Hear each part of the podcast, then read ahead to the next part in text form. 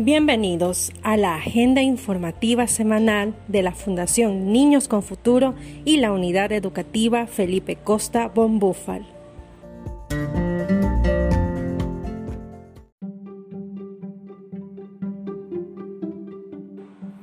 Esta es la edición de noviembre 27. Empezamos.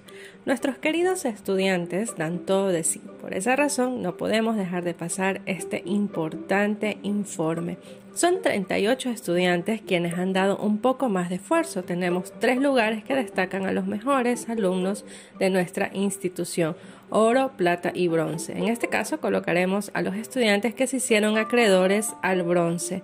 Tenemos a primero de básica Jaramillo Sánchez Cristian Ariel con un promedio de 9.88.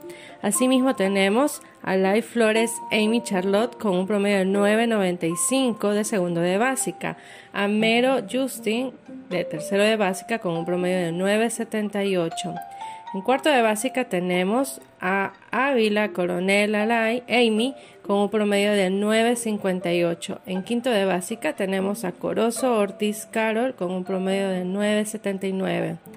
Asimismo, en sexto de básica tenemos a Suárez Jeremy con un promedio de 9.82. En séptimo de básica tenemos a Gutiérrez Valeriano Robert con un promedio de 9.76. En décimo de básica tenemos a Mera Lord Melanie con un promedio de 9.50.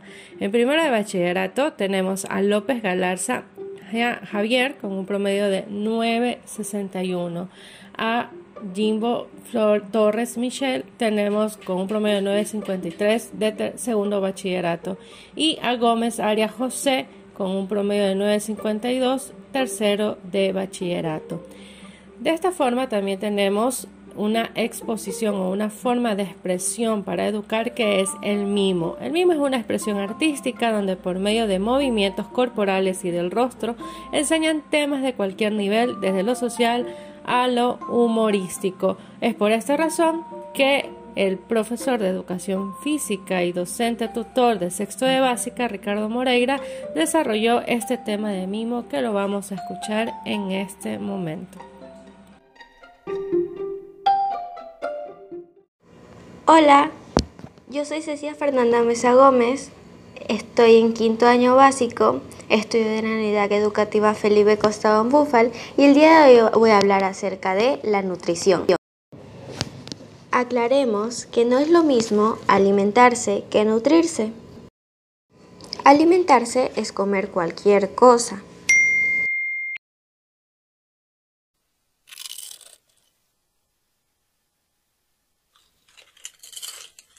Y nutrirse es comer sanamente.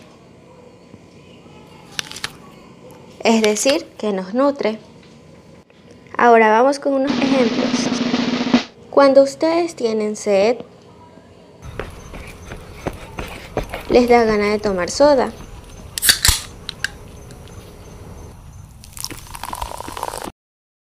Solo que la soda produce gases y además contiene gran cantidad de azúcar.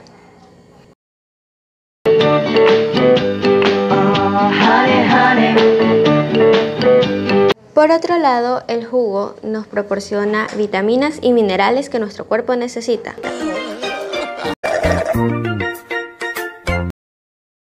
Ahora, cuando ustedes tienen hambre,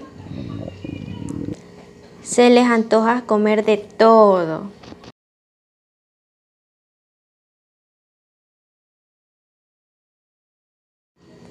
Como una deliciosa pizza.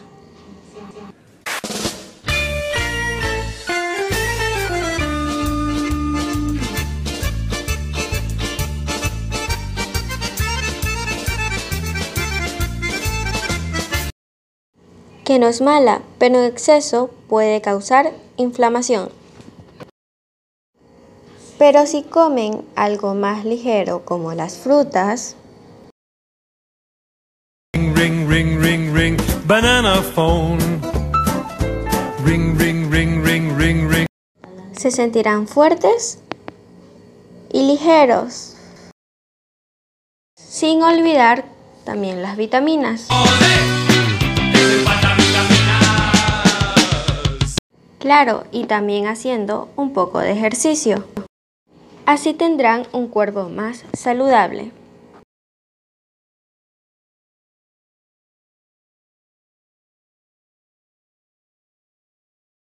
A diferencia si solo vemos televisión. A ver quién se puede quedar con ella. ¡Cuidado, cuidado! ¡No puede ser! ¿Qué haces besando a la lisiada? Hola. O pasamos horas jugando videojuegos.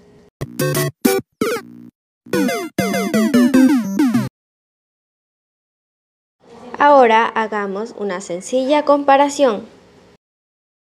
Imaginemos que nuestro cuerpo es un auto, que si le echamos buena gasolina, es decir, lo nutrimos bien, va a tener un buen rendimiento.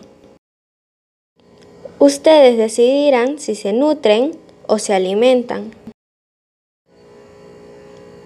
Chao.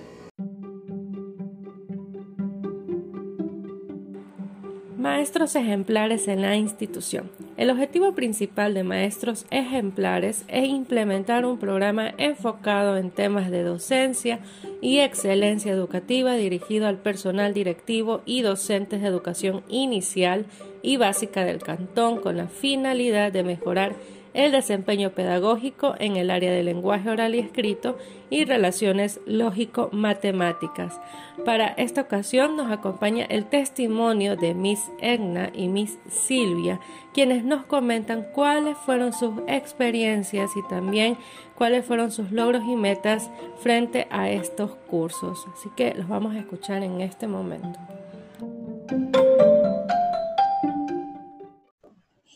Ahora sí. Ok, mis Egna, este, mi Gina me estaba comentando del asunto que ustedes hicieron un curso de maestros ejemplares. Cuéntenos un poco de qué, de qué va el curso, qué se trató. Ya, el curso que, buenos días, el curso que nosotros hicimos de maestros ejemplares fue en el área de matemáticas. Usted sabe que para mí fue algo sumamente nuevo, este, los contenidos, todo, porque mi área es ciencias naturales. Y estuvimos en matemáticas, se me hizo un poco pesado, pero el profesor muy amable, explicaba muy bien. Este, incluso vimos temas de como GeoGebra, es totalmente eh, difícil ese, esos, ese tema. No sé, el Mr. Eric, cómo puede ser maestro en esta área viendo esos temas. Y ahí vimos este, sumas y multiplicaciones, de las operaciones básicas con regletas, todo, poco a poco sí, sí fuimos adquiriendo los conocimientos todos los grupos. Ok, ¿cuánto tiempo, este, desde cuándo empezó y cuándo terminó este, este curso? Mm, A la fecha empezamos un 27 de... Ay, un 30, no me acuerdo bien, pero tres meses duró el curso, tres meses. Terminamos el 22 de noviembre, terminamos, es como por el 30 de agosto, algo así, agosto, septiembre, octubre, sí, algo así. Ya, ¿y qué horarios eran que ustedes veían este, este curso? Veíamos de 6 a 8 de la noche los lunes y los miércoles cada 15, 22 días. Y esto es, en este caso, usted solamente vio con respecto a matemáticas. Claro, sí, terminé matemática el domingo, 20, el domingo 22, terminé matemática, el módulo de matemática, pero el lunes 23 iniciamos con el módulo de lenguaje. Son dos módulos que nos tiene que dar el maestro ejemplares para adquirir el, certificado de haber estado concursando en este programa de maestros ejemplares. Oye, quiere decir que de aquí va usted a hacer el módulo de lenguaje. Así es, el módulo de lenguaje lunes, hoy también tenemos, entonces ahí nos dan la fecha, cada 15, cada 22 días nos dan la fecha para ingresar, nos mandan un link para ingresar a las clases virtuales. Oh, ya. Y las o sea, y todo lo que ustedes llevaban en la clase, o sea, lo que hacían en la clase era práctica, teoría, ¿cómo, cómo era la enseñanza? Eh, sí, práctica, teoría, nos mandaban tareas grupales, individuales, todo. Diapositivas, videos, muy animadas las clases. Muy animadas las clases. Allá, ¿y el profesor o la profesora, este, ¿de, dónde, ¿de dónde era? ¿De aquí mismo de Ecuador? Claro, sí, de aquí mismo. El máster es José Rodríguez Triviño. De aquí, de, de aquí de Guayaquil. Oh, ya, ya. Ahora, este, Lina también comentaba que ustedes tuvieron que hacer un examen, ¿verdad? Cuéntenos un poco de cómo, de cómo fue ese examen. Hoy esa situación fue estresante. Hoy fue nervios, estrés, de todo. Justo este momento yo no tenía internet, no tenía internet. Este, escribí al coordinador de internet, nunca respondió, parece que tampoco tenía internet pido a mi hija que me ayude con el teléfono, tampoco me podía conectar, pero al final me pude conectar con mi teléfono.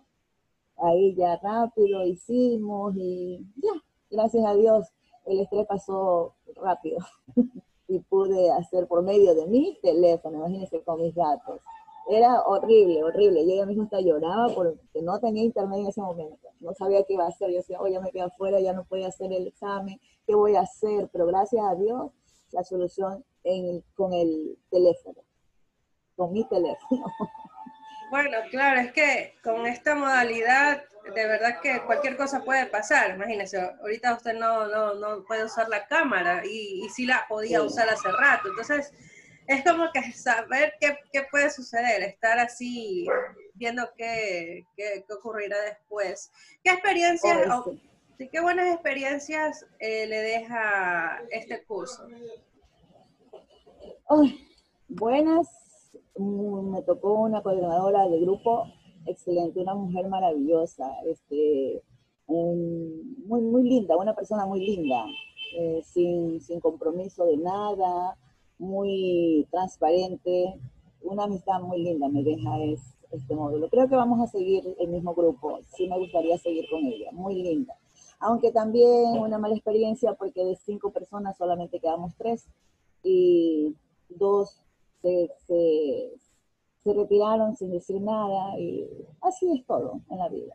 Hay buenos y malos momentos. Pero sí, una amistad muy linda con, con mi compañera Joana. ¿Y qué expectativas tiene ahora con la materia de lenguaje? Uy, aprender mucho, porque es muy, muy bueno. Me, me encantó este sistema y poner mucho interés para poder este, como le digo, impartir los conocimientos con los chicos, porque ya que sea del área de ciencias, también se ve con área de... Todo, todas las áreas vienen relacionadas las unas con las otras. Claro. Ok, mi Gerna, muchas gracias. Ok, mi Silvia, eh, gracias por acceder a la entrevista. Eh, cuéntenos un poco cómo ha sido su experiencia con este curso Maestros Ejemplares. Buenos días. Eh, le agradezco por la oportunidad eh, de, de, permitirnos este espacio a los docentes para comentar, expresar nuestras experiencias desde el otro ámbito de lo que es la educación, ¿no? Donde pasamos de ser docentes para ser estudiantes.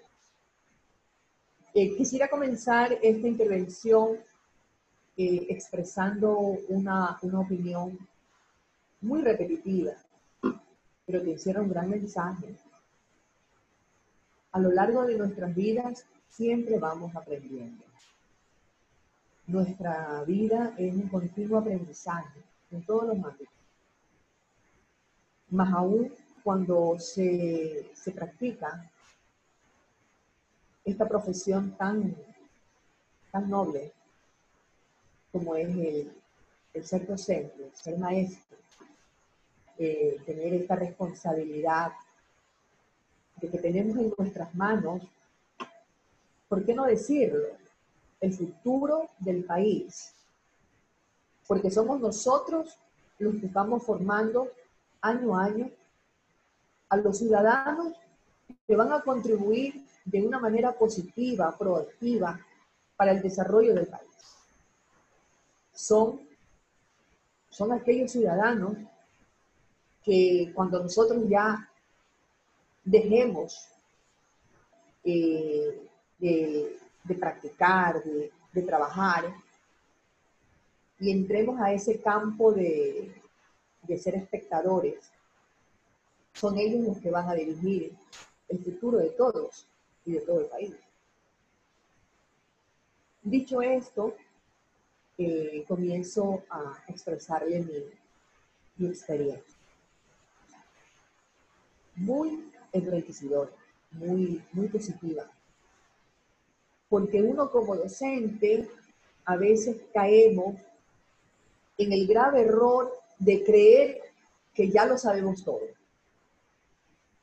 Y no es así porque siempre llega a nuestra vida alguien en que nos hace ver que todavía nos falta, indistintamente del título que tengamos, nos falta.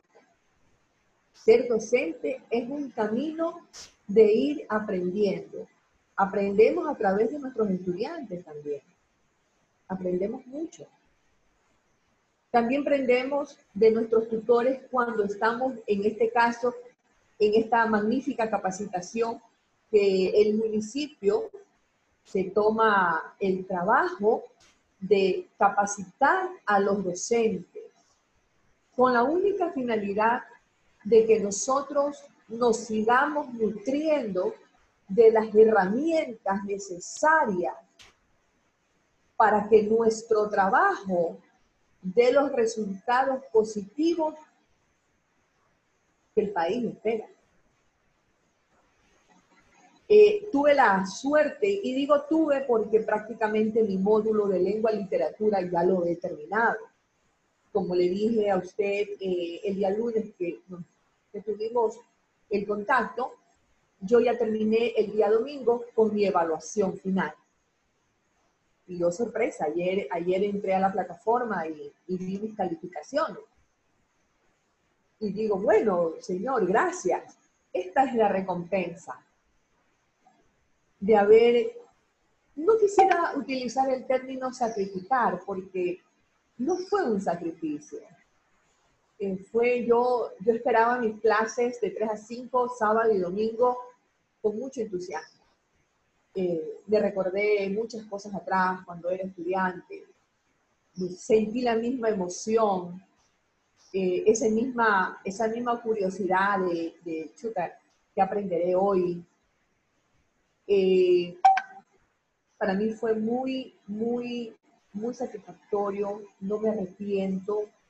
No, te, no le niego que al comienzo yo dije, Dios mío, sábado y domingo, si de lunes a, de lunes a viernes tengo eh, tanto trabajo, no lo podía coger de lunes a viernes porque tengo en la tarde otras responsabilidades que me impedían cogerlo en el horario que lo establecían, que creo que eran los miércoles o los martes de 6 a 8 de la noche. Yo ahí estoy cumpliendo otras funciones.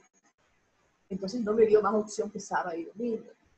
Al comienzo sí, como que yo dije, chuta, ¿qué voy a hacer ahora?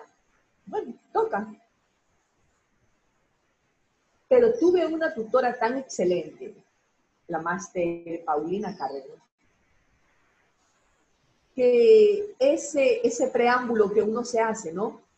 Tal vez eh, en vez de estar aquí capacitándome, hubiera podido estar, qué sé yo, ¿no? En la limitación que ahora tenemos de nuestro tiempo por, por situaciones obvias, pero hubiera podido realizar otro tipo de actividades. Pero la tutora fue tan magnífica que poco a poco nos fue cambiando esa estructura, ¿no? Hasta el punto de que llegamos a la conclusión que, fue muy gratificante. Aprendí mucho, Miss, aprendí mucho. Eh, descubrí que había ciertas cosas que las sabía, pero que no sabía que eran esas, ¿no?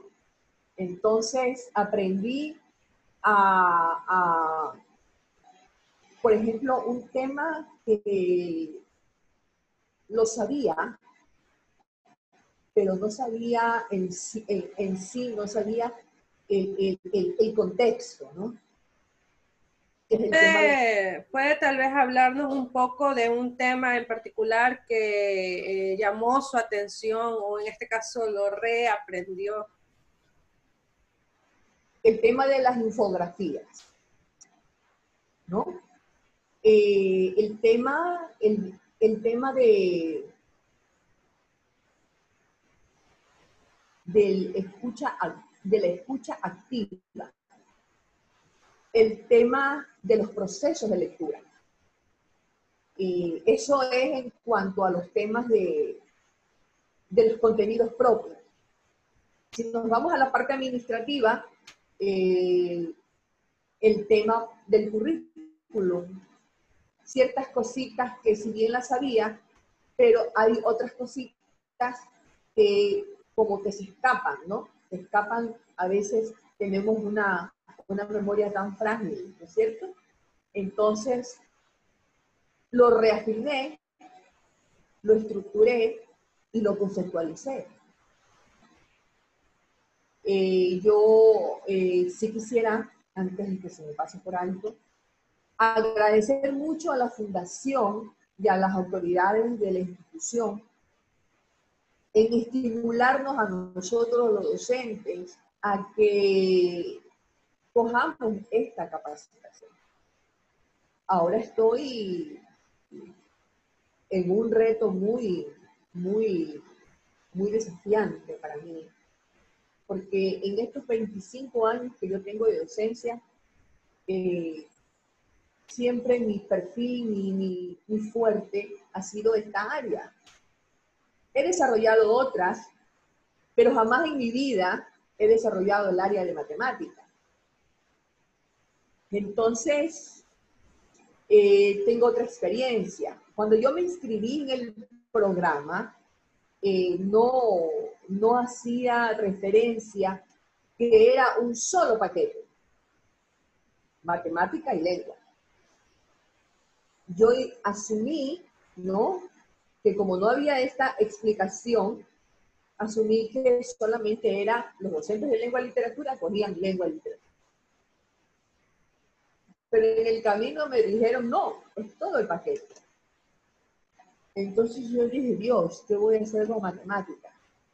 Claro, y, una aclaración, estos son eh, cursos que la fundación, digamos, les exige o es eh, ustedes deciden? lo que pasa es que la, la institución tiene convenio con el municipio. El municipio es el que nos provee a nosotros de los textos escolares, ¿es cierto? Entonces, no fue exigencia, pero sí una sugerencia. Entonces, esa es la línea tan delgada que uno debe de hacer la diferencia, ¿no? No fue exigencia, pero sí una sugerencia muy bien puntualizada.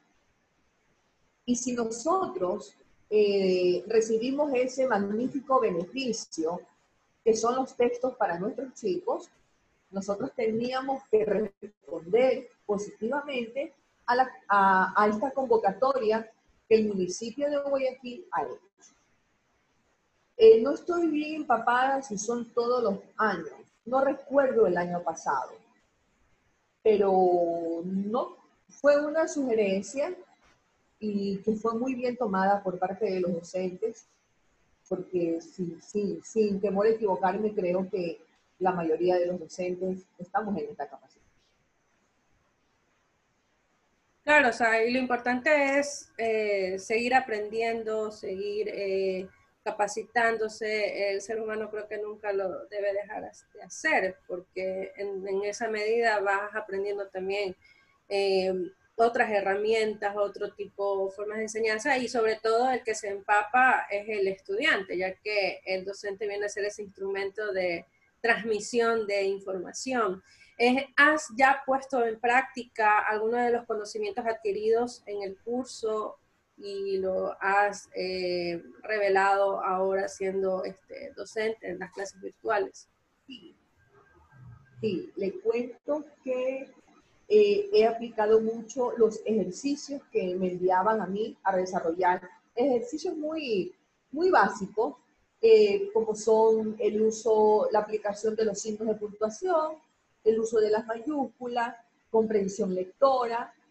Entonces yo eh, seleccionaba los ejercicios y los compartía con los estudiantes en mis horas asincrónicas donde yo le dejo colgado al estudiante la actividad para que ellos la desarrollen.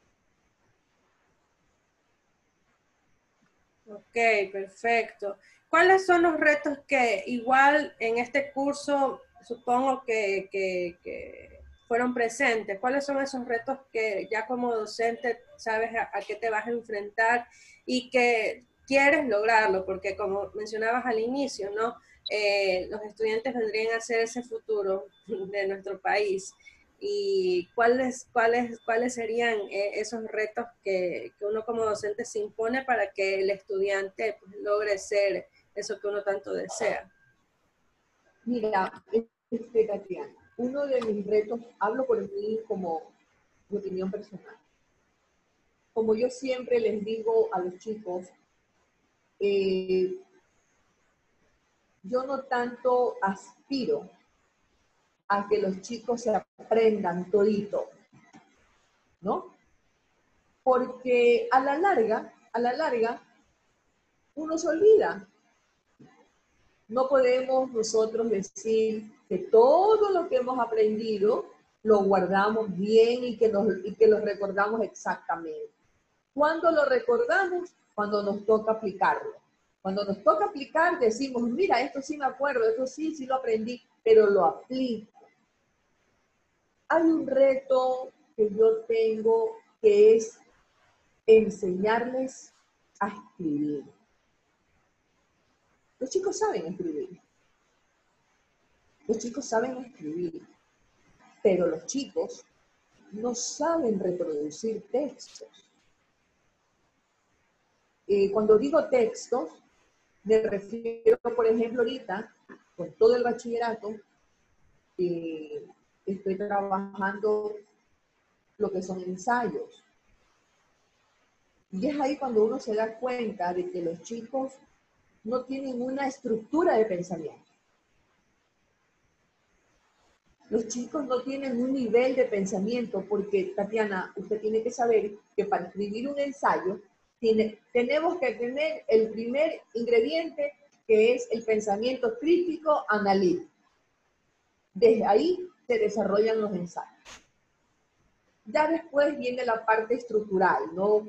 La que se debe de seguir, que son los argumentos, que son las citas, que son la bibliografía, las normas APAS, en fin. Un sinfín de cosas que las sabemos, pero es el pensamiento crítico valorativo es el que yo tengo como reto de que los estudiantes lo despierten, porque no es que no lo tienen, lo tienen, pero está dormido. Está dormido en el país de Alicia de las Maravillas. Entonces, ¿cuál es mi reto? Que lo despierte, que lo despierte. ¿Cuál es mi reto como docente? Que se olvide el copie, el pegue, el plagio, enseñarles a escribir ensayos es como enseñarles a escribir de nuevo. Es esa paciencia, es ese te equivocaste, borra, escribe, haz de nuevo, haz buena letra, que nos hacían o lo hacemos cuando hemos trabajado con niveles iniciales. Ahora es enseñarles a escribir ensayos, es enseñarles a estructurar sus pensamientos es enseñarles a que si leen un párrafo, enseñarles a, al, primero a leer, segundo a comprender lo que estoy leyendo, después interpretarlo, Y ahora sí, una vez que lo leí, lo comprendí, lo interpreté, mi reto es que despierte el pensamiento crítico valorativo. Así es, eso es todo un, un reto y bueno, esperemos que, que, que, pueda hacerse realidad el hecho de que los estudiantes, esta generación y las que vienen, tengan un pensamiento crítico que es tanta falta que hacen. Este, de verdad, agradecerle mucho por, por esta entrevista. Eh, empaparme de, de, lo que hacen los docentes, ¿no? que es un trabajo sumamente arduo y que va más allá de las seis, ocho horas que se trabaja, o sea, es mucho más. Entonces, eh, agradecerle por eso. Encantada. Eh, quiero dejar, quiero dejar expresa mi gratitud. Primero a la Fundación, eh, por, por permitirnos, por darnos las herramientas para seguirnos preparando. Segundo, a las autoridades de la institución por, por motivarnos, ¿no? Eh, porque detrás de una sugerencia hay una motivación. A usted, Miss, por estar pendiente siempre del trabajo de nosotros para que no solamente se quede en una pantalla virtual o en una plataforma, sino que a través del periódico que usted muy acertadamente maneja, llegue a donde tiene que llegar y que se multiplique. Porque hay, hay, la, hay la idea errónea de que como estamos en virtual, el docente ya casi no hace nada. Y qué equivocado. En virtual nos ha tocado hacer de todo. ¿No? Pero la satisfacción mía es cuando vemos la producción de los chicos. Asimismo, la frustración mía es cuando me doy cuenta que los chicos todavía les falta. Y cuando nos toca enfrentarnos, nos toca mover al estudiante para que salga de esa zona de confort y se comience a mover y que comience a hacer lo que tiene que hacer. Mi Tatiana, le agradezco, eh, la felicito por su periódico, a mí me encanta verlo cada vez que usted lo comparte. Eh, le voy a compartir dos trabajitos míos, como ya le dije por texto, pienso hacer un escrito sobre la pedagogía afectiva, porque yo soy una de las que pienso estoy tan convencida, y es más, mi tesis de grado fue en base a ese tema, que la afectividad, eh, la afectividad juega un papel muy importante, muy importante en el aprendizaje de los chicos. Tal vez por eso es ahora que estamos en esta manera tan fría, tan virtual, tan que los chicos de pronto les falta esa afectividad, ese contacto con, con, con, los docentes, con sus compañeros, con sus pares, con, con todo, ¿no? Mis, un abrazo, un abrazo a la distancia. Muchas gracias. gracias. Productos solidarios. El objetivo de los productos solidarios es que por la compra de cualquiera de ellos estás haciendo una aportación y con esta ayuda se mantiene la educación en la unidad Felipe Costa Bon Los productos solidarios son los siguientes: papel higiénico Scott, azúcar Valdés, fibra esponja 3M, fundas de basura industrial y multiuso de Flexiplas, arroz de la olla de la Visa, productos de belleza, GBC de Nital. Por esta contribución estás ayudando a la educación de un niño con futuro. En las actividades del voluntariado, voluntariado, tuvimos, por medio de la vicepresidenta de la Fundación Niños con Futuro, Lilian S. de Gray, la señora Patricia Isaías nos donó una corona navideña para donar las oficinas de la Fundación. La señorita Carla Ortiz, de la compañía Parmalat Ecuador, Ahora Lactalis Ecuador nos hizo una donación de 636 paquetes de 4 unidades yogur de chocolate para ser distribuidos a las familias de nuestros alumnos por gestión de la vicepresidenta de la Fundación Lilian Enz de Gray. De esa misma forma, la voluntaria Marcela Valero de Torres nos donó dos cajas de libros usados para la librería de la Unidad Educativa Felipe Costa Bombúfal. Recibimos reciclaje de las voluntarias Marcela Valero de Torres y también la voluntaria Alexandra Bauer de Vascones entregó reciclaje de la Ciudadela Vista al Parque. Y por último también tuvimos un reciclaje de nuestra vicepresidenta de la Fundación, Lilian Ens de Gray.